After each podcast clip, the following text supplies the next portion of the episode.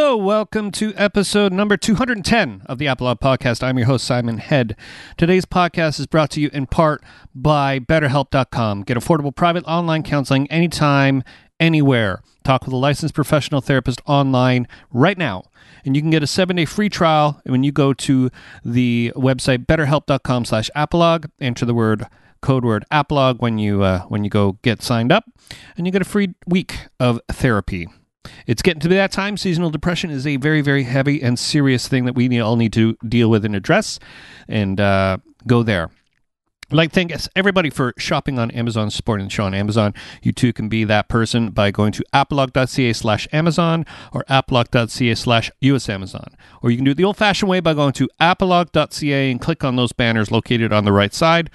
Locate your country, whether you're from Canada, the United States, or the UK bookmark those links and every time you shop on amazon use those links to shop and support the show and it costs you no extra money if you want to help the show out on a monthly basis, you can go to Patreon and help it out that way. So go to patreon.com slash apolog and pledge as much or as little as you want on a monthly basis to help with hosting and gas fees. You can cancel at any time. If you want to buy a t-shirt, go to apolog.ca slash shop. They are running out. I'm going to get getting some new designs soon, so get a deal. Don't forget to subscribe, rate, and review the show on iTunes. Like the show on Facebook by going to facebook.com slash apologpod. And follow me at Twitter, SimonHead666. Today on the show, I have Jason Mooney from the band called We Were Sharks. We Were Sharks is a band that formed around 2012. They've put out some records since uh, since then, an EP and a, and a full length, and they're on Victory Records, and you're going to hear some of their music. But um, yeah, it was an interesting way how I met the band. Um, my friend Al, who's one of my best friends, I'm going to say this already in like three minutes, but he got me onto this band, and uh, and I really I just chased him down, and thanks to the magic of computers, um, I got in touch with Jason, and we had a conversation a couple of weeks ago now. But um, here he is, Mr. Jason Mooney, on the Apolog podcast.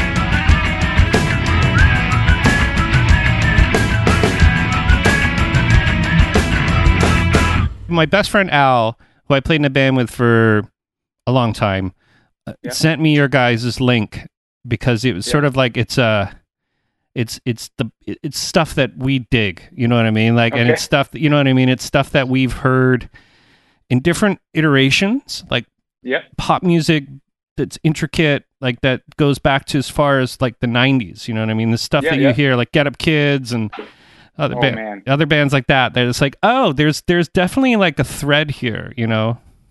The Get Up Kids are probably actually my favorite band. Yeah. Oh, they're yeah, my favorite I, uh, band too. Absolutely. Oh yeah. Oh yeah. You know what's really funny? Like back when I was really uh, like when I first started touring, I'm originally from Newfoundland. Okay. And um, and a band I was in was going to Toronto to play the Canadian Music Week, and it was during their uh, comeback tour where they played something Write home about, and we couldn't go, and it killed me. And then last year I went to Toronto for the um, the Moneen anniversary shows. Yeah, yeah, yeah. And they they had special guests. And the one night I missed the one where Alexisonfire played because uh, I went to two of the four, and I ended up missing the one that Matt Pryor played at, and I was just like, this is just a nightmare for me. God. Yeah, Kenny and Moneen. Kenny and I uh, go back way back because uh, Kenny with Moneen, I, when his band was sort of like you know, coming up, we I've been in bands yeah. since the early '90s. I originally been in a band yeah. called Trigger Happy, which was like the early '90s sort of Toronto power yeah. pop kind of like punk rock kind of band. And then Moneen kind of came sort of like in the later '90s, but but but uh, I remember meeting Kenny for the first time. I was I've been friends with the Weakerthans for so many years. And okay, I was I was driving around and, and I met Kenny and Moneen for the first time and I met Chris Slorach, who's now Metz and oh, things like that. And Chris actually yeah. played in my band for a little while too. Okay. Yeah. So there's um there's a big sort of like this weird little incestuous tie of Moneen and, and us. But Kenny is such a sweetheart, such a great guy. Oh to, yeah. To, to, to, yeah, I've heard many many great things about him. Yeah. I, I, I like I, I can say I met him, but like I, the only interactions I had with him was like back. Um, they were on, and it was a Smallman Records tour, I think, Yeah. and they came through in Newfoundland and uh, hung out while they played hacky sack. That's my biggest interaction with them. Yeah. that's it. Yeah. Yeah, yeah, yeah. I remember I was on tour uh, as a sound guy for Good Riddance in 2001, and uh, they were on tour as well. So we're doing this weird little venue somewhere in Florida, and like they're there, Mhm. like, "Hey, what's up, Yeah. guys?" Or Moneen, and then we played this gig, and it was weird. Just and then we didn't even like hang out. They just sort of like, "Okay, we gotta go," and like, "Okay, see you later," and that was it. I didn't see those guys for like a long time after that, but. That's back, yeah, Like- 2001, yeah. I, I feel like uh, ca- like the Canada music scene in general is a lot. I mean, I guess you can say the music scene is like that, but I feel like with Canada is like you run into someone somewhere, and it's either like you pick up a conversation that never actually existed, or you pick up the one that you left off two years ago. it's just like we're all just part of this like one community. It's it's pretty cool. Yeah, I mean it's been going on since the age of time. Like you're you're in Ottawa, the Ottawa region. yeah, yeah. Remember Shotmaker? There's been No, called so I- Shotmaker. yeah, that's still a- maybe I- I- before your time. But I, I moved to Ottawa six years ago. Oh, all right, So, okay, uh, yeah, yeah, yeah. There's there's a lot I missed. Like this is uh, 26 years uh, ago. like I, I really love like uh, do you remember the band The Fully Down? I yes, I know. I know. Yes. Yeah, yeah, yeah. Like that, like it was a band that was like really important to the Ottawa music scene. Yeah. I was really lucky, in um, Dan Hay, the guitarist, who I'm pretty good friends with, uh, we like started like a, a like a passion project, I guess. Well, I didn't start it; they started, and I joined it as a live member. It was like him and uh, two of the guys from Protest the Hero, uh, and uh, our friend Eric. We were called Mystery Weekend. We just played on weekends. It was pretty fun. Yeah, yeah. Protest the Hero used to be called Plant the Bomb, which uh, Oh, yeah? and they recorded their first demo in my studio with uh, with London from Closet Monster, who Mark Spicoluk. Okay. who Yeah, yeah, who yeah. reinvented the music industry. Uh, I haven't seen him forever, but yeah, in the early days in my basement in our in our first house in Toronto was that first sort of plant the bomb slash protest the hero. I'm probably botching the story somewhere, but yeah, yeah, they they're sort of they're. I think they came up sort of close to where I am right now. It's like this area is in, in the, the Durham region of sorts. Uh, Yeah. Yeah, yeah. I mean, and the thing about Canada is it's interesting too. I mean, I think it happens in any scene where, or Yeah. if you're a touring band, you kind of run into people from time to time, and you connect, and and and that's it. You know what I mean? Like you Yeah. connect, and that, that's it. That's it. It's all you need to know. And then you see these people again years later, and you're like, "Hey, man, how's it going?" And and everything Yeah. is is good as rain. And I think Yeah. because we have a lower capacity of douchebaggery, I think we have a smaller population, so the douchebag ratio is by 10 times smaller because we're 10 Yeah. times smaller than the United States. I'm not saying that America's full of douchebags. I'm just saying that there's more chances of running into those type of people. Sure. sure, but yeah, I- think uh, it's uh, it's definitely true. Like the the idea of like being in a touring band. I mean, it doesn't matter if it's it's music or what. I mean, yeah, there's douchebags out there, but like those who like who are doing it for the right reasons. Like, hey, I I like making music, so let's go and do the best we can with it. Like we all kind of share the same. Like, hey. This is the best way for us to see outside of our hometown. Let's Yeah. do it with a bunch of our friends and make music about it. Yeah. So, Yeah, that's Yeah. cool. That's cool. So when did when did your band first start? Did you like We Were Sharks came when did it sort of start being a band? Um, so the band started in 2010, so it's actually been a, quite a few years. Mhm. Um, and when the band first started, uh, started touring a lot, um, and trying to kind of find our way. Um, I I didn't start the band. I joined much later, but because I was living in Newfoundland and uh, touring with the band that was in there, and we kind of uh, crossed paths. And I stayed in contact with the guys, and I needed to get out of Newfoundland, and it was a great opportunity to just come and, and play with them. But yeah, it's it's been eight years. Uh, a lot of member changes because uh, I mean most bands it's just crazy if you see them go through five years uh, with, without a member change. And not only that, like um, specifically when things started to kind of ramp up, when we saw like the wheels really start turning the past couple of years, we all get everyone gets to a point where it's like, is this really what I signed up for, kind of thing. You you, you may think you you want it or you, you need it, and and then when you start to like actually face those troubles, and I don't want to say troubles, challenges is probably the best way to Sure. put it. Uh, it's it's like you know, um, this doesn't fit into my life the way I really thought it was going to. You know, like maybe you miss family back home, or you just goals change, personal goals change. You know, Right. Right. So. It's it is true because as a band grows, you spend sort of like you've been a band for eight years, and what yeah. two years of it is becoming like, oh my gosh, these things are actually happening now. Yeah. But yeah. it's more or less, I it happens. I mean, like when a band grows to the part of like, you know, there's so many challenges in being an independent band or being in a band mm-hmm. in general. Uh, yeah. Even even major label bands have so many oh, yeah. problems keeping things together, not just with um, business, but with ego and attitude and mm-hmm. luggage. And I mean, sometimes it's good having new members because you can you can keep it fresh, so you don't have the person that's been there for you know these two people like that have sort of maybe learned to sort of work together but aren't really friends yeah. anymore. I mean, these things happen all the time. Oh, without doubt. Yeah, it's a, it's really sad, I believe, when like you see these bands that like as as the the listener you're like oh wow it's really amazing to see that this band is still making music doing things but you don't know behind closed doors these people who maybe uh, were best friends in high school now because of differences have found themselves in this well the funny thing is no one realizes that you're in a band you're you're actually running a business oh, it's, yeah. it's, it's a business yeah. and and you end up becoming business partners more than you are friends and even with our member changes i think the big thing about us is always been about family and friendship first. No one has ever like ended up leaving the band because oh you're an asshole or yeah. whatever. It's always been just like hey, what can we do? Like th- this, this is our as a band. This is our goal, and this is what we're trying to do. Mm-hmm. Uh, we're only as strong as the weakest link, and maybe instead of causing maybe stress on you, knowing that maybe you don't necessarily share as strong as we do, mm-hmm. maybe you should go and focus on the things that will make you happy, or, or what are the goals you have. So Absolutely, and, and if a band isn't is kind of just struggling to stay keep their head above water, like any band, you wonder no mm-hmm. matter what. Like I've you know, it it has to be said that the work you put into it needs to have some sort of dividend, some payback. Whether and yeah. if it's a business, um, the unfortunate part of it is that it needs to keep surviving. You know, y'all yeah. like human beings with, and as you get older in life, you start realizing, holy shit, I got bills and you know and i love music but you know and you know i'm 48 years old and i played music my whole life but when i got to the age of 32 33 i started thinking I should get a job, you know. I, I should probably get my shit together because well, my wife can only pay the bills so much, you know.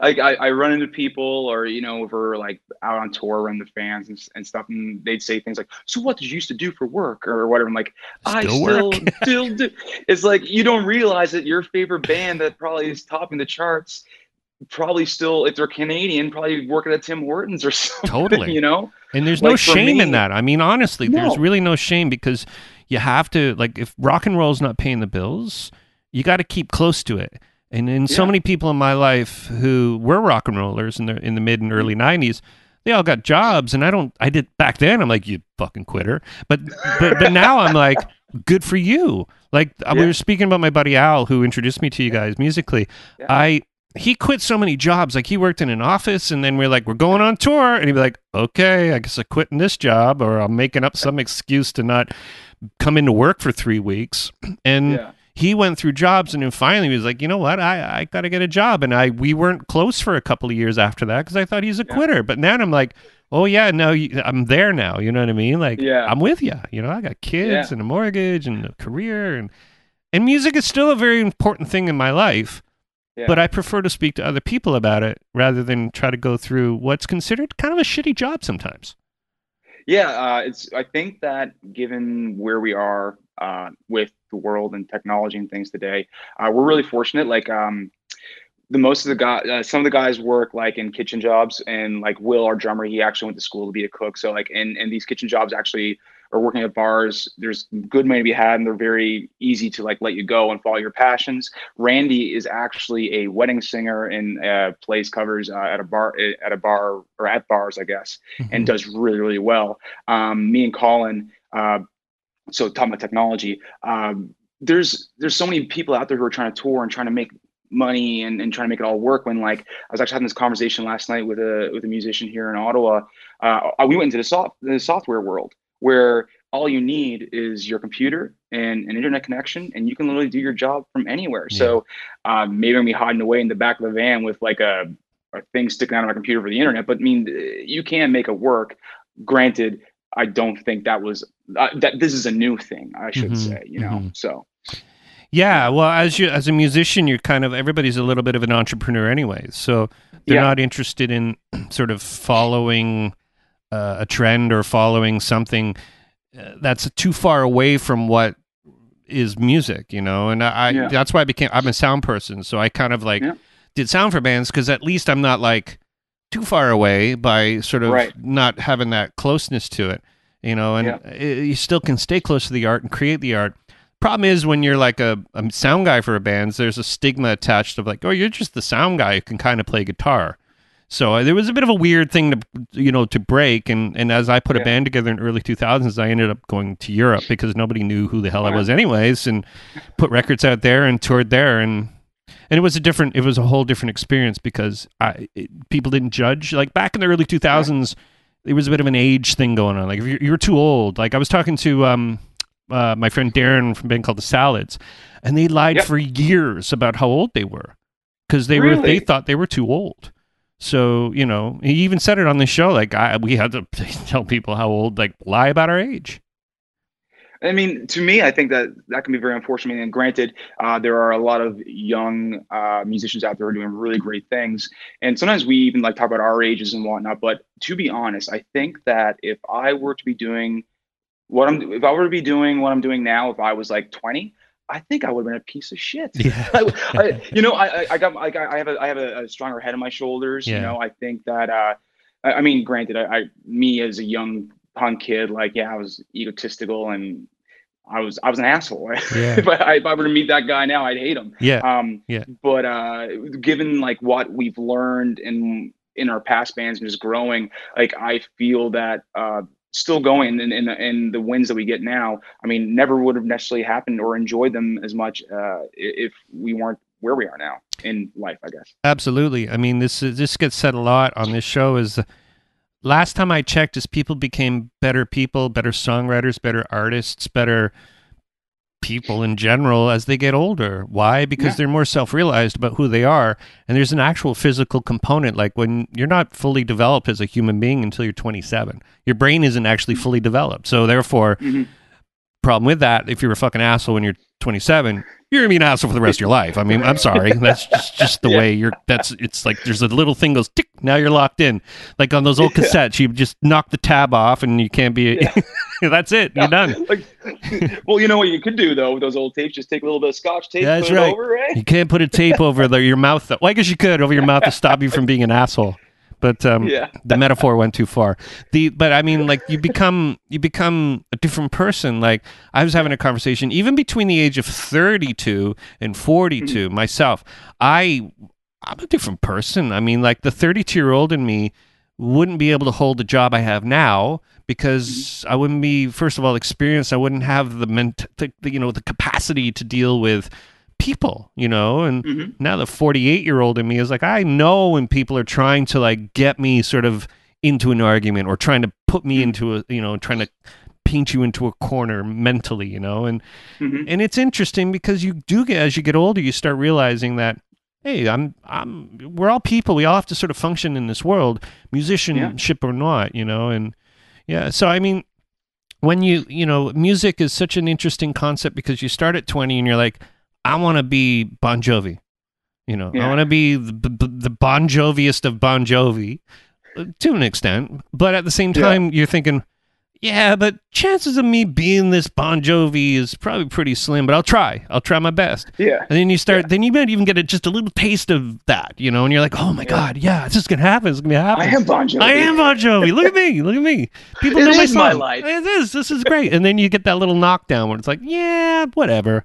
You know, and that's Yeah. that's I mean, that's music in general. And I applaud people that sort of keep doing it and keep you know, keep rocking on and trying to like be the best musician they can be. And man, like your songs are like intricate and complicated and, and m- melodic, and that's a tough combination to to to get yeah, we're into. we're really lucky with with especially with the the new record um because we had our friend Paul Marc who actually plays in Silverstein, uh him and our friend Sam Guaiana they've done a lot of great work and like I mean knowing like I, I was so glad that they came in to help because when I wrote a lot of those songs, I found myself kind of in a box where someone like I, I couldn't think beyond what I had already written. Mm-hmm. And and I think we we all kind of felt that way after making changes ourselves in, in like you know our jam spot, and then having these fresh ears come in and be like, just try this here, or you know, mm-hmm. like what have you thought about this? And like yeah, these songs became like it's really funny because it's like yeah they almost go back and like relearn your record just like the little transitions little things right? Yeah, uh, yeah.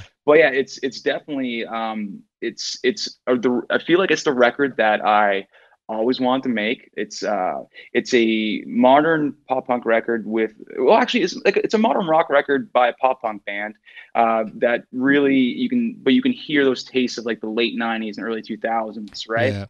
Totally. Totally. I mean yeah when uh yeah when my my buddy al sends me the music i was like he's like yeah this is stuff we could if we were this age we'd write stuff like this and you know and he was very very excited about it and you know he you know i still kind of play music but he doesn't and so when he listens right. to things it's like oh he has that ear that appreciates it because mm-hmm. he wants to do it but there's just stuff that we just can't do like that anymore that we can't yeah. can't just sort of get on a plane and fly and go to Europe and do shows and we like he has kids, I got kids, I got, you know. And to me it's like it's good to see that someone is like sort of taking that mm-hmm. holding the flag a little bit, you know, and and sort of yeah. running forward with it. So it, it's very cool. It's very cool. Now, I have a question because when yep. did your new record come out? Because I might have the wrong February. Song. Okay. February. Is Hotel Beds on that? Yeah. Okay, good. because that's a song I have. okay. Yeah, cool. I found it on the internet. Oh wow! Yeah, yeah. The some, internet. Someone left cool. it there. Like it was somebody was like, "I'll just leave this here," and I went yeah. and I found it. I found it there, and then I, I went and got it. Well, I mean, it is the information superhighway. That's so. right. But I, I'm lucky because I found it because then it would never have been found. It's true. That's the, that's the logic I'm going with, and I don't steal music. I just found it. I just found it. Okay we all steal music. Oh, that's true. That's true. well, I mean, think about it though. As as a musician, you're like, as a musician, I I'd always when LimeWire came out, I used to just yeah. use the shit out of that. I Just get every song oh, I possibly could, records, and then torrents came out where you could just get the whole record. You didn't have yeah. to like find every song on the record that had different quality and bit, bit rates. And yeah. then it used to be a project where then you get the artwork and make the artwork happen. You're like, you feel like a true pirate. But now for me, it's like I can go on iTunes and buy it for nine bucks. Yeah, that's great. I'll I'll do that. It's way easier, less time consuming. search the name. Yeah, it's true. That's yeah. true. Well, let's hear that. Let's hear a song. Okay.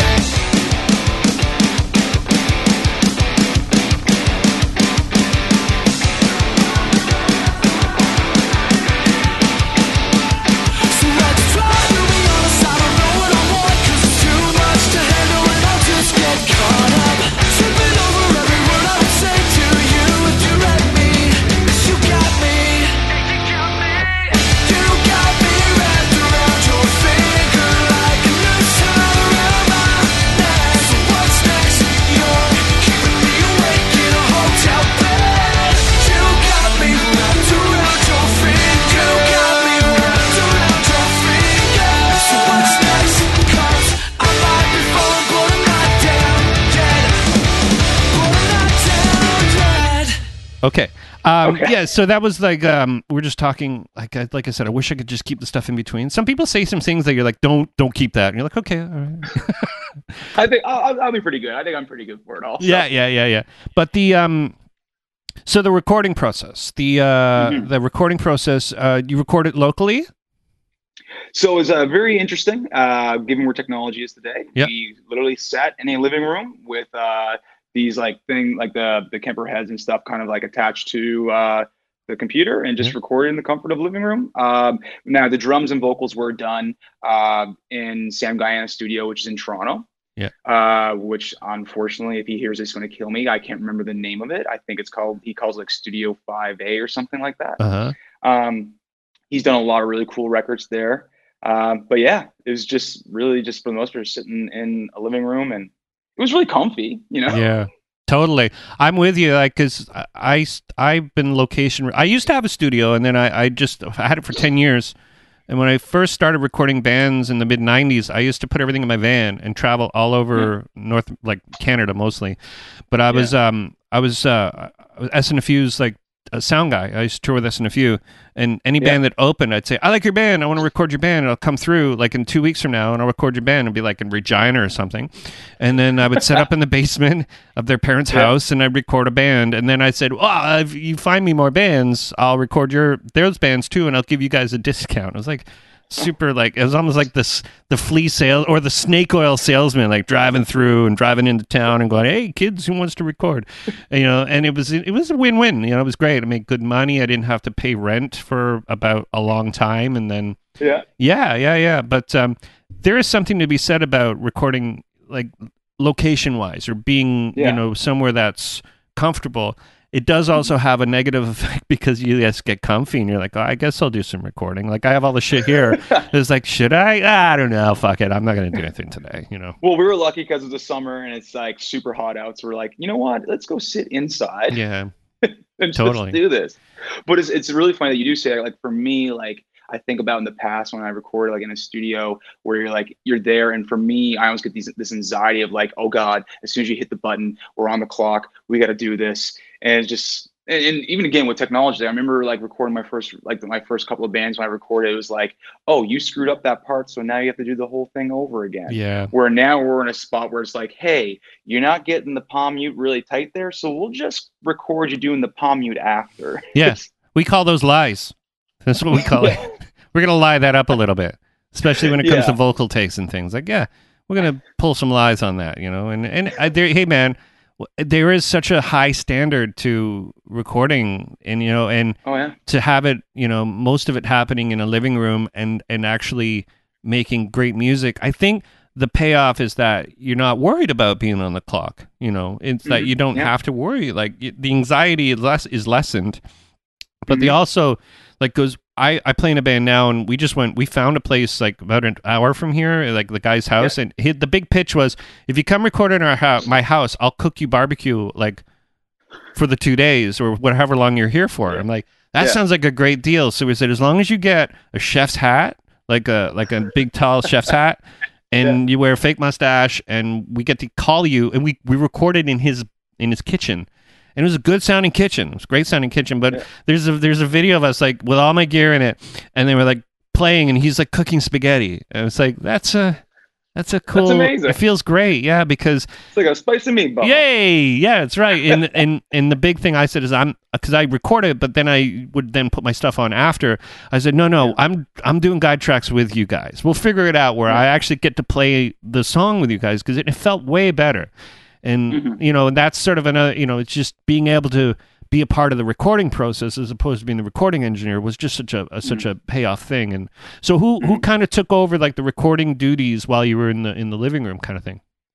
Uh, Sam Guaiana did. So he Yeah. was the guy who engineered the whole record. So he just uh, he'd hit the bar and then do the things where he would move the cursor around and Mhm. uh, cover up our mistakes. And uh, yeah, yeah there's nothing man listen there's this is like i said there's such a high standard to modern music now and i, I don't have a problem with it i mean i like what i think though what i was trying to do is record a record in two days and i fast realized that my two day recording session which was supposed to be the whole record done it's on its fifth day now so sixth day so Oh, yeah. yeah so there's no There's no way it's going to be you do 14 songs. You can't do it in two days anymore. Back in the day, you'd have that shit done. It'd be done because it'd be like, we only have $300. How are we going to record this thing? You know?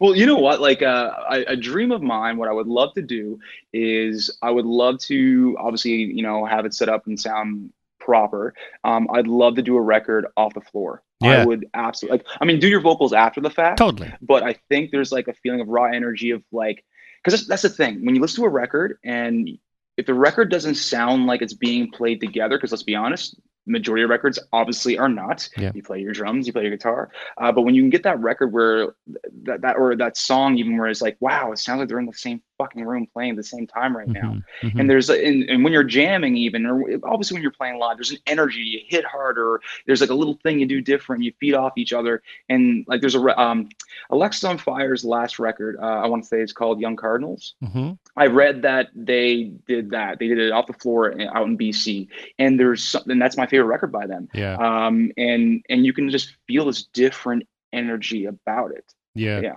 Totally. I did that with a band called Rules, and it's but Ben Rispin from uh, um, Oh, uh, Saint Alvia. Saint Alvia Cartel. That's right. Yeah, Ben, Yeah. and he used to be in uh, a few other bands, Hamilton bands. But he's also like he's the founder of Burley Calling, which is like the Yeah. their sort of North by Northwest Yeah. sort of like uh, type thing.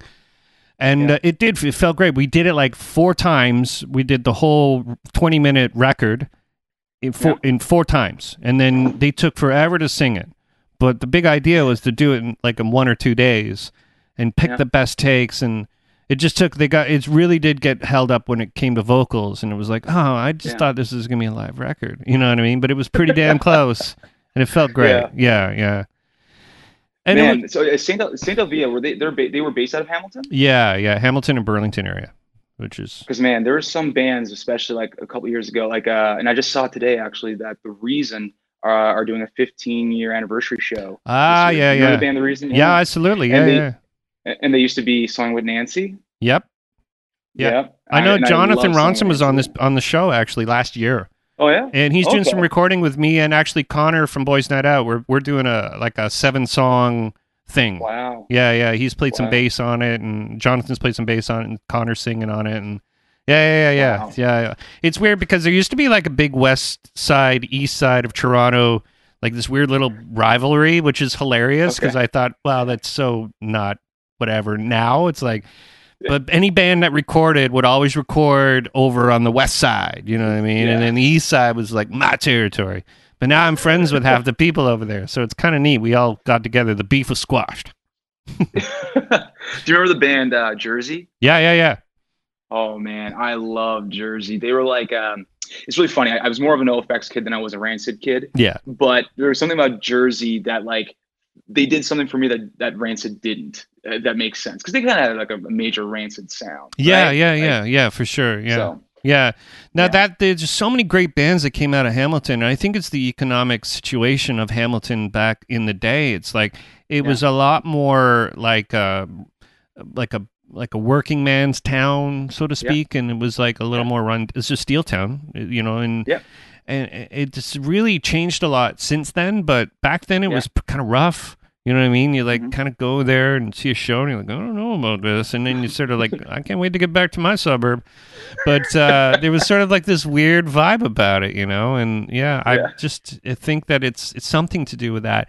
I think Hamilton had it so has it so good because you can you can go to Buffalo and see a show if you wanted to, and you can go Yeah. to Toronto, you can go to London, Ontario. It's all everything's sort of like at least an hour and a bit away. yeah, So it's in a good spot. Guelph, everything in that area. Like when you tour, if you tour like Southern Ontario, you can hit all these places and still have lunch. You know where where you get Yeah. to. You know. it's so funny. Like I think about like my first tour, like when I was when I was in my first band touring, and I remember we were like, oh, we're touring Ontario. I mean, mm. I played like Port Hope, Yeah. Welcome, like Yeah. all these places. I remember like looking at like our sheet, being like, oh man, we have so many dates. When it's like you're literally just driving across the street. Yeah, yeah. Like the people from that town go to the Walmart here because it's better. Yeah, yeah.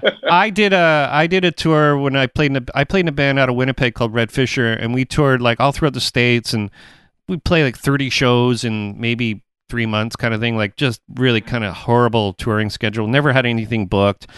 And when mm-hmm. I started, I moved from Ontario to join this band in Winnipeg. And whenever we'd like leave Montreal, I knew we are like we are in the goods, you know. So it'd be like Cornwall, Kingston, Port Hope, Belleville, Trenton, Oshawa. yeah. You're like we're right. playing, we're on tour now. Like, and then we go all the way through until we play finally play Toronto, and then we like, where's the next show? Oh, Toledo. Oh fuck, you know. And then we're like, shit, I'll drive all the way.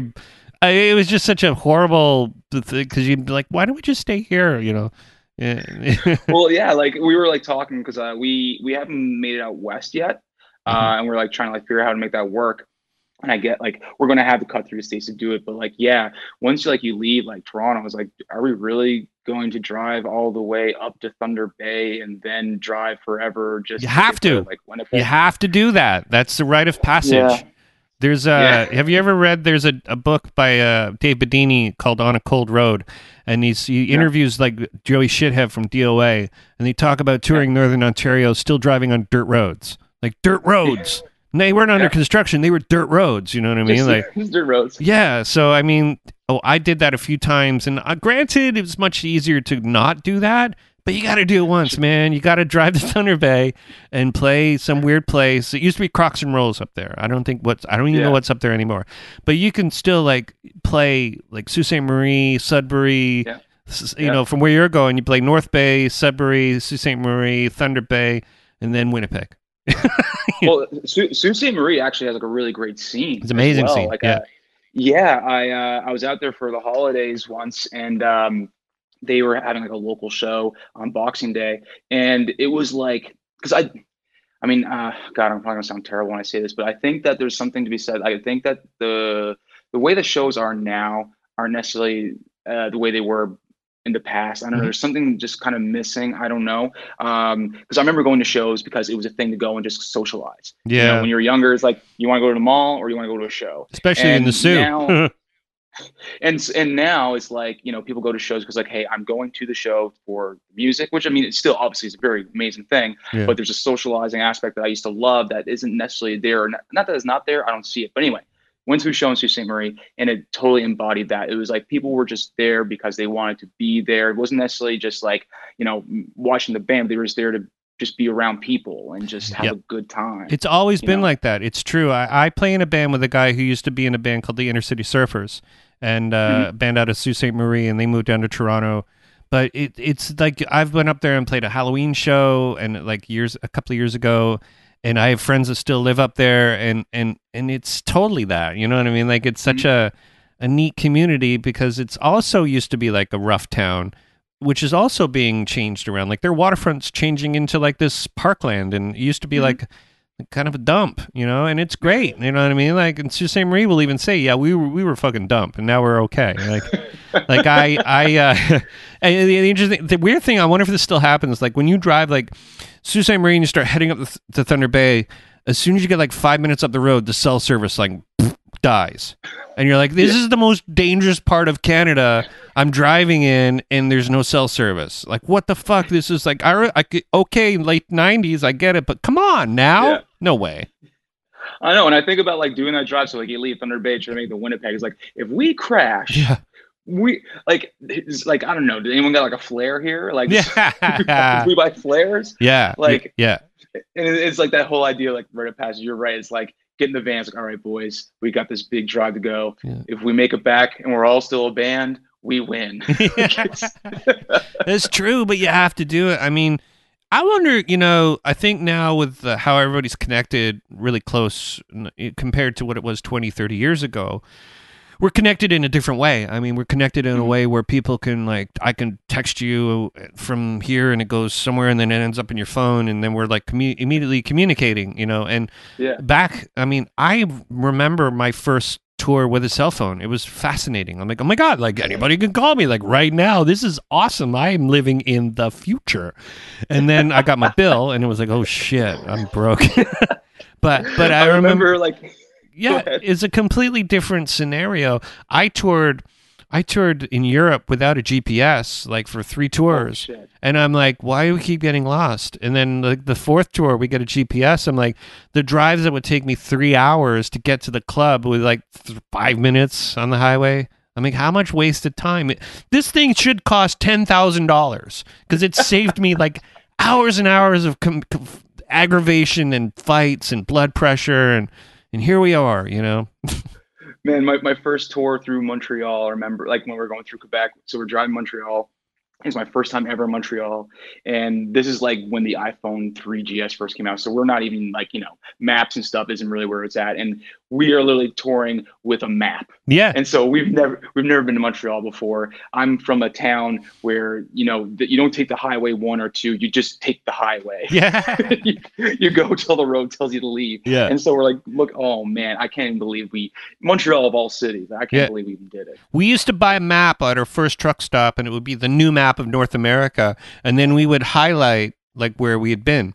And it was yeah. always sort of like this neat thing. And i'm somewhere in this house i have like yeah. a few tours from like the early 90s where it has like uh you know the the how to get there. So you'd route the route before you left. And once you got to the city you're kind of on your own. But when you're dealing with like yeah. getting from like vancouver to sacramento or something you're like you know you're dealing with a few one highway or two highways. But just getting there was like that sort of like okay. And then it would also be like rite of passage because you'd keep opening the you know hey we went here went there. And then at the end you can't use it again because if you go somewhere else in a different direction you're like oh we can't we can't it's on highlighter i can't like erase it. So you get a new book they were like 12 bucks or something you know? And those are the days man. Those are the times like of touring without a cell phone without gps it was like it's amazing we even found places. Like the very first sum 41 tours i did was without yeah. a GPS and without a cell well with a cell phone but yeah. no GPS and like just calling up like a hotel like how do I get to this hotel like I'm right here now like and they would give me directions I would write them down and then I yeah. get there and you know what I mean now it's like take me to the best western and and then it takes me there and it's it's it's it's amazing I mean you guys got it good yeah. I know we just like look at the phone like hey take me to the show and it's like yeah. Sure. What show Jason. is that? what show? We found many shows in your area. Yeah, yeah. I I remember I was in Germany and I was on the phone and I'm trying to call this promoter who obviously didn't speak English and I didn't speak German. And the guy's like, "You just go up to the left and make a right by this place." I'm like, and and the, the, my buddy Tom was with me. He's like laughing because I'm like, "This isn't working. This is not working. I'm not getting any information. You have to be more clear."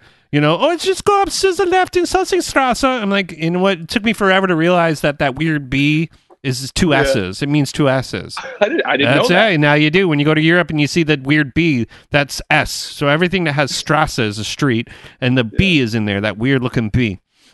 But uh, yeah, that's a place you guys got to go. I think that's, uh, you know, maybe don't go across Canada. Go to Germany where life is great.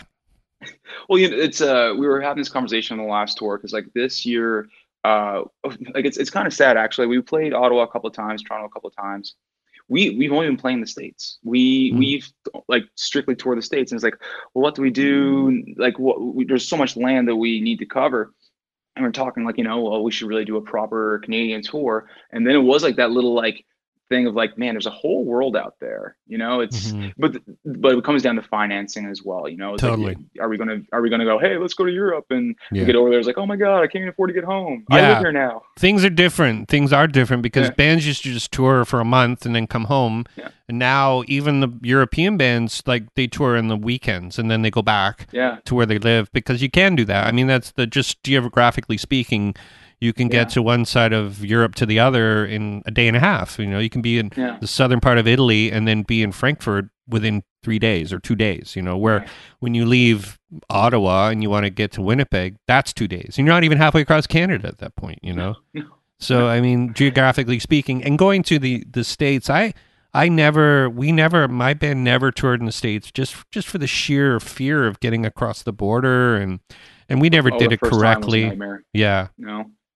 Oh man, the first time that we went, uh, I remember the guys were giving me so much shit. They're like, "Jason, stop pacing, stop pacing," because mm-hmm. they took us out of the van, obviously. Mm-hmm. And uh, I don't know why I thought this was a good idea. I was like, "All right, guys, uh, let's all dress really nice, and maybe they'll be really nice to us."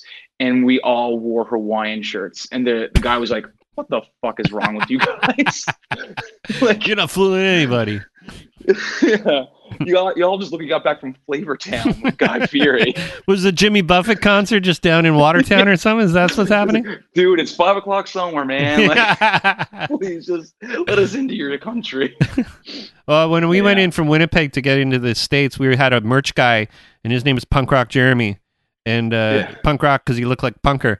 And uh, Okay. uh, before we get across, he goes, "Oh, I got to get out of my outfit." I'm like, "What are you talking about your outfit?" He's in his punk outfit, and then so he Yeah. dresses. He comes out of the bathroom, and he looks like you know, like he just stepped out of Who's the Boss or something. Like, what the, f- what just happened here?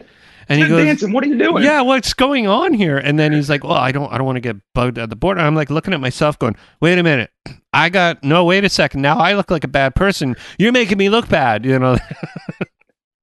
like we're really lucky. Like the past couple of times, um, it's just been like like I don't know what they have on record there. I don't know what their computer screen says. you have work papers and stuff, right? Like you do it the right Oh, way. yeah. right? yeah, you have to Yeah, now now we do. post Like, 9/11 by now, that. Yeah, Yeah, I know that like uh, in the past, like before I joined the band, the, the boys went down and they play like um uh Binghamton and, and they played Syracuse a couple times and they just rolled up and like, listen, we're just selling merch, we're not getting paid. And they're like, sure, go on. Oh wow. And then this one time yeah, and I think they did it like maybe twice. Mhm. Um and then this one last time they're like, no, you're making you're you're not that you're getting paid, but you are taking job a job away from an American band. Mhm. And so I get it. I completely understand the whole thing. Uh, the paperwork is definitely not easy to do. And every time I submit it, I'm like, oh God, what did I screw up? But yeah, yeah.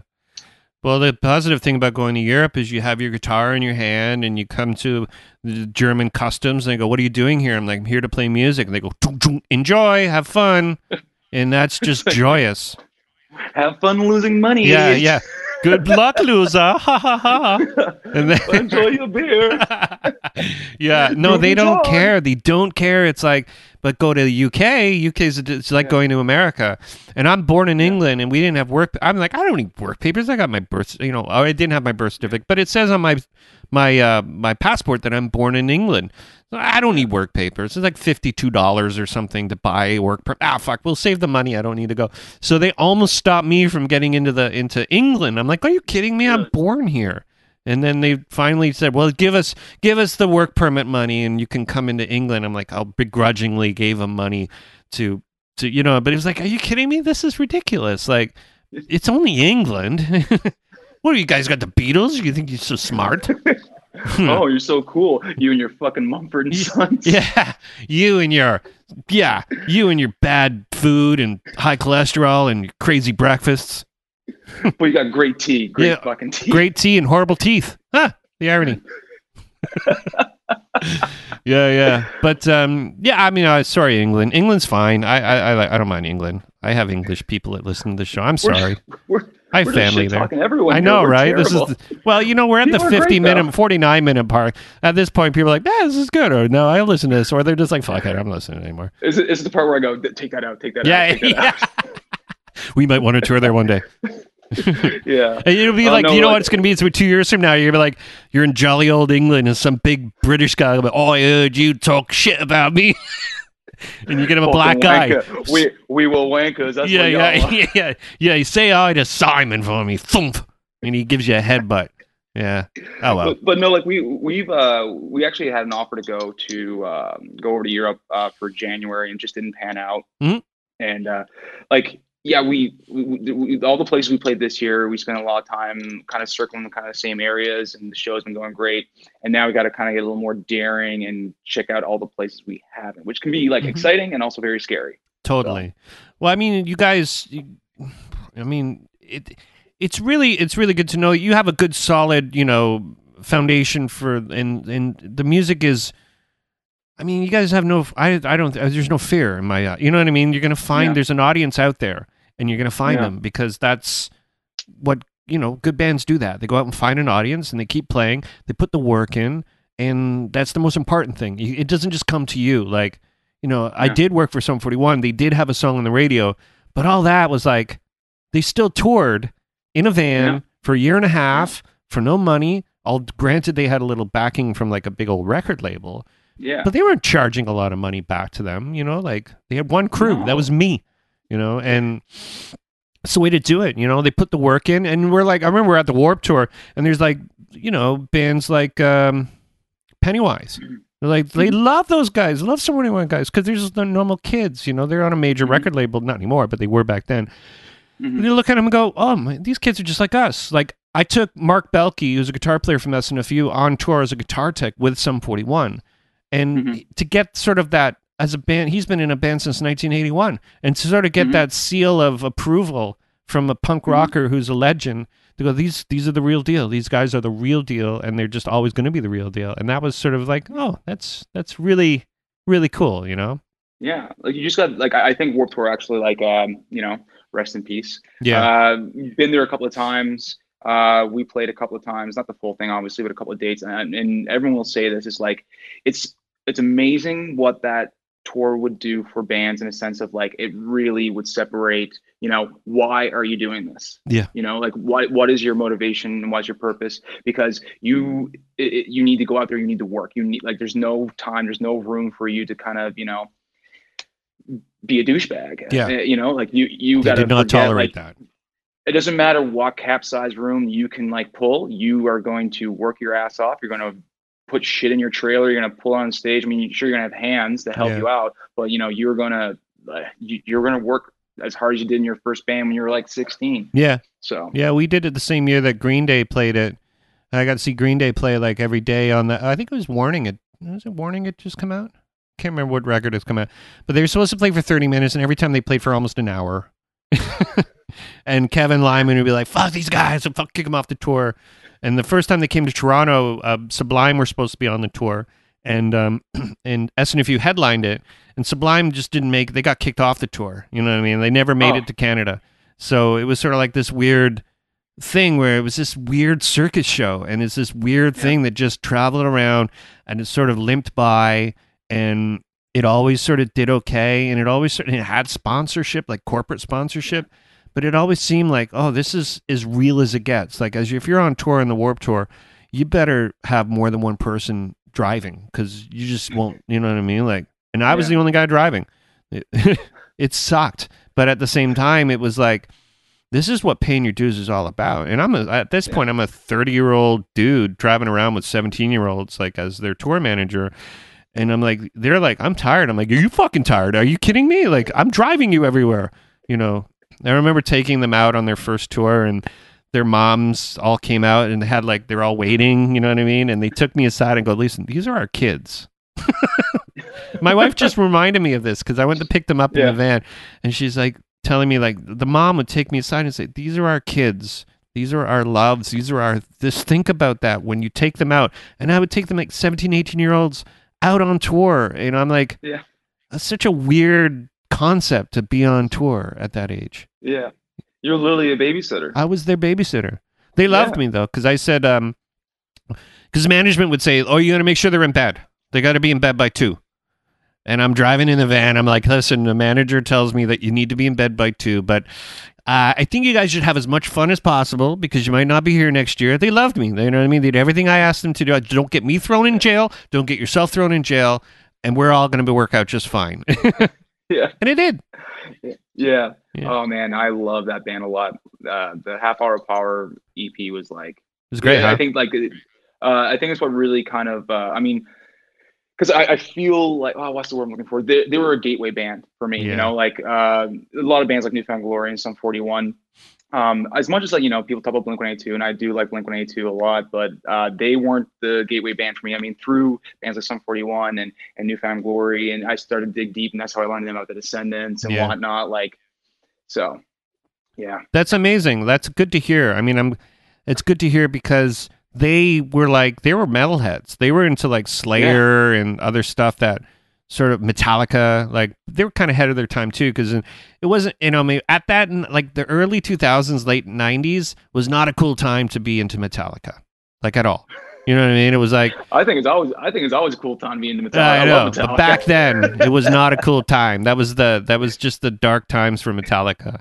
They were like I don't know, but they were into Slayer and stuff. But it was like this weird experience for them because to be in the they were more punk rock than a lot of bands I toured with ever in my life. yeah But yeah at the same time, it was interesting, you know. And then we toured in a van for like a year and a half, and then I finally quit. And their next tour was in a tour bus. So I was like, "Fuck." Oh god. No, man. I I mean, I know the idea of like being in a bus and everything is definitely sounds cool, but I don't know, man. I like the idea of the being in close quarters and just kind of, you know. Being in a big van, though, I think these sprinters now, these are, you know, you've arrived when you tour in a sprinter with a trailer. That's, that to me is like the golden ticket. That's that sweet spot of comfort and, uh, and efficiency and affordability. But I, like, I just think about like when I first started going to shows and you go and see the touring band and when you see that big white like you see the E350 there Yeah. parked in the trailer, you just like I used to get so excited like who's whose van is that? Yeah, yeah. Who owns that one? Yeah, You know? yeah. So, Well, that's. I mean, that still happens. Like I, I tour Yeah. with bands. Like I don't do big tours, but it doesn't make sense to be in a tour bus because they've kind of like said, "Well, we'll deal with the Kid Rocks and those big bands, and that's the rate." Because I thought it'd be cheaper Mm. to take a tour bus out east with a band, just rather than paying for flights and accommodations. And it was like a thousand dollars a day, and I'm like, eh, that's our whole. Nah. That's our whole show pay for like yeah. to get there and back, like, nah, it's not going to be worth it. It's not worth it. It'd be fun. You're all working the merch table tonight. You're all That's- working yeah, the merch table. You're yeah. all gonna push. That's true, and everything just went up by five bucks a shirt. Yeah. You better push that tip jar. Push yeah, that tip yeah, jar. yeah. So, what's in the future for you guys? You making a new record soon, or are you? What's are you just gonna So- keep playing this one? Like, what's up? Oh yeah, we'll probably just play this one until the end of the time. Yeah. Uh, you know. uh no. What's uh, good? I, so we um we've had a really really busy year uh where like the touring started in September and I think that like we're in month 11 now and I think even though we didn't do every tour we did it wasn't a month long but out of the 11 months I think we spent about 7 months of it actually at a time touring. Hmm uh, so we are hibernating for the winter, Mhm. uh, and we are looking at hopefully getting into the studio then come spring, summer of next year. So we got some ideas, some things are on the table we're working out for early in the year, uh, and then yeah, it's get back in the studio and try and write a better record. Well, that's good luck. Good luck. That's the plan, though. I mean, you you can like it's good that you've lit a fire because you've you you know what I mean. Like something that you've you're proud of is like oh well, now you know you can streamline it. You know what I mean. You can make things a Yeah. little bit more personalized. Like I mean, if you even think of the growth for like Boys Night Out when they put like Make Yourself Yeah. Sick and that's a great album, but then they put Trainwreck out, and that record Yeah. is the fucking shit bomb. That's such a great record. And they just, you know what I mean? They did put out like Black Dogs, this Black Dogs record they put out like last year. That is an amazing record. That's a really Yeah. good record. Yeah, and and they, they only did like six songs on it because they said, well, we had 12, but they kept six. You know, that was a weird concept. And that's so Boys Night Out. It's unbelievable how Boys Night that, that, that, that just that statement is that they were like, we're trying to decide when we're trying to decide when we're gonna do our country record. That's about it. oh, that's the new We're- thing, man. Country, Christian country. That's, that's where people are going. We're we're thinking third record. We, you Yeah. know, depending on how writing goes, maybe we'll just pull it out and just that's our second record. But You- uh, you know, Yeah, we'll you, see. you should do what uh, what uh, like Slipknot did, and just go- you, but backwards. But this time, put masks on. Do put the mask on, and then they won't know who you are, and then do country with the masks on. Those creepy masks. With country with the mask on, garbage cans. Mhm. like, it's Oh yeah, it's people love it. it's, it's man, the sound of that garbage can. I just feel like I'm in the backwoods right now. Like, People eat that shit up. is that a is that a washboard? Do I actually hear a real washboard? Yeah, I really smell the the cow manure on that. Yeah, I mean, I want to say it sounds like cow shit. I want to say the album sounds but like shit, in but a I'm good not way. wrong In a it. good way. It sounds like cow shit in a good way. And how often can you say that? Never, never. Anyway, Well, anyways, no, that's I, I just you know keep keep on keeping on. You know, it was it was fun to fun to talk to you, man. Like I, yeah, this is great. whenever you do another record, let me know. I'm more than glad to you know speak with you, maybe in person, man. If you want to come, if you're in Toronto, let me know you're in Toronto, and I will. Uh, you know, I am 48. It's an hour and a half for me to get in the car and drive all the way downtown. Could you play Oshawa? If you play Oshawa, that'd be great. We played we played Oshawa. Yeah, Oh, where'd you play in Oshawa? I can't remember. I Some- know it's like near the stadium. Okay, yeah, yeah, it was that place. Uh, uh, I shit the atrium. That Yeah. shithole. Yeah. Uh, depending on who's listening, I don't necessarily. No, no, that no, it's not a shithole. It actually, well, No. Okay. Well, I'll tell you later. But um, no, it's. I mean, Oshawa's a good place to play because it's the same thing as Hamilton. It, it has that Yeah. same vibe. It's like it's a little rough. You never know when some meth I- head's going to be shit out of really- you. I really want to come and play uh, the Mustache Club. There's Yeah, I think of- it's closed. there's a band- I think it's gone. I What? think it's down. I think my uh, my buddy Will tells me that the Mustache Club is down. There's a band that we know. Uh, we know a couple of guys. They're called the Letdown. They're from Oshawa, and Oh, I yeah, really, yeah. really want to. Yeah. I really want to come out to Oshawa and play a show with them. Yeah, there used to be a lot of cool little places to play there because I grew up around there too. So there was used to be a place called the uh, that Mustache Club used to be called the Ozone, and the Ozone Okay. is where I would play like in 1991 and stuff. Like there was shows, and it looked Yeah. exactly the same. It's so weird. Uh, And the guy that ran it was like an Eastern European guy, and he was seemed old, but he probably wasn't. But he seemed way older than us. And he was like, "Okay, tonight I have some Jane's Addiction. I'm going to play some Nirvana." Like he had this weird, like he was the DJ, and uh, yeah, that's it. good. That's good. Yeah, we're going to play some Jane's Addiction. Um, but then right, that, said Fred. yeah, yeah, and it had the stainless steel floor, and it still it was still there, like for Yeah. 20 something years. And I was there to see, I saw SNFU play there actually a couple of years ago. And that floor is still there. And that thing was, you just spilled one drink on that thing. It was a fucking like nightmare. You would wipe out on that thing. And it was just so funny to see because it was like, if you just spilled just a little bit, you're on your ass. Um, yeah, that's a good place in Oshawa. There used to be a place around the corner from there where I used to do recording. It was called, the we called it, lovingly called it the Crack House. And it was, Oh, okay, that's good. there was a guy. Sounds warming. Yeah, it was very warm. And there was a guy named Gary Begner who used to be in a band called Lame, and uh, Mhm. he used to do shows up in this up in this one area, and it was like sort of like a house show, but it was in this weird little area upstairs in this place called the Crack House, and it started turning into smaller and smaller little places to live. Like people would just take like a chunk and they put a wall up, and then it became their apartment. And uh, yeah, yeah, yeah. Gary still he still makes shirts. And he lives in London. He's a good dude. Yeah, he used to be. Uh, he's just a solid guy. But I uh, for sure, if you come to uh, come to Uxbridge, come to my town. I'll, I'll put on a show. You can play my house. Colin, Colin's actually from Uxbridge. What? What's his last name? Colin Jacques. Okay, that's so fucked up. Yeah. Amazing. Yeah. Yeah, I live. Yeah. Yeah, I'm in. Uh, been in Uxbridge for twelve years, but I grew up sort of close to here. That's Yeah. amazing. Well, tell him I say hi. Yeah. Tell him to come back soon. Well, let's do a show in Uxbridge then. I played in Uxbridge once. What? Where'd you Many, play? oh, long. Was it a bowling alley? Community center. That was community center. Community center. It was many years ago. I don't remember what. Oh, I do know a community center. Yeah, yeah, by the by the hockey arena. Don't know. There you It's go. so long. That's Yeah, amazing. Oh my god. Yeah. That's fun. Well, the world got really small right now. It did. but okay. Cool. Amazing. yeah, well, nice yeah. nice to talk, nice to meet and uh, you Thanks know, for doing this. yeah. It was a great way to spend my Thursday night. Honestly. Yeah, no, me too, man. It's good to yeah, it was good to talk to you. We should do this more often. Grab a couple of beers, just FaceTime. Yeah, I'll record it and then we got we'll kill We- kill two birds. We've got a real friendship now. Thanks, man. You're like my cyber friend. yeah, that's right. Don't tell anybody about our friendship. Have a great night. Yeah, you too, man. Thanks. that was fun. Jason Mooney, thank you so much for doing the show. Thanks for that band for being a band. We were Sharks. You can go check them out on Victory Records. Just just search We Were Sharks, one word. If you want, you'll find them. They're a great band and they're they're good dudes. They're from Ottawa. How about that? And we didn't mention Sean Scallon once. How about that? Hey Sean, come on the show. I asked you already, and now you don't want to be on the show.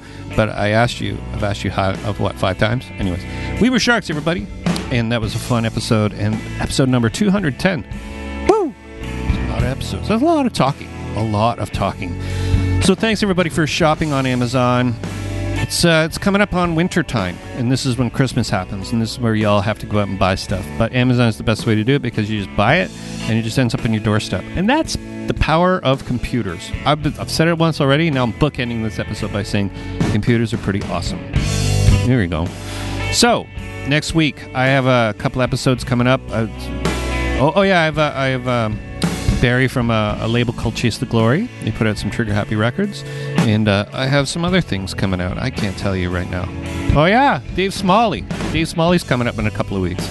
So what I might do, I might take Christmas off, and then and then what I'll probably do is come back and do a best of just before New Year's, and then we'll be hitting the ground running again and uh, carry on. But yeah, so I'll put a few more episodes out. I think well, what date is? I'm going on holidays, and so so probably one more episode then holidays, and then I'll probably come back, and then I'll be Christmas, and then we'll put up some more episodes. Okay, so I'm, I'm rambling on. Thank you, Jason, for doing the show. You're a star, and uh, have a great night, and uh, talk to you later. Bye.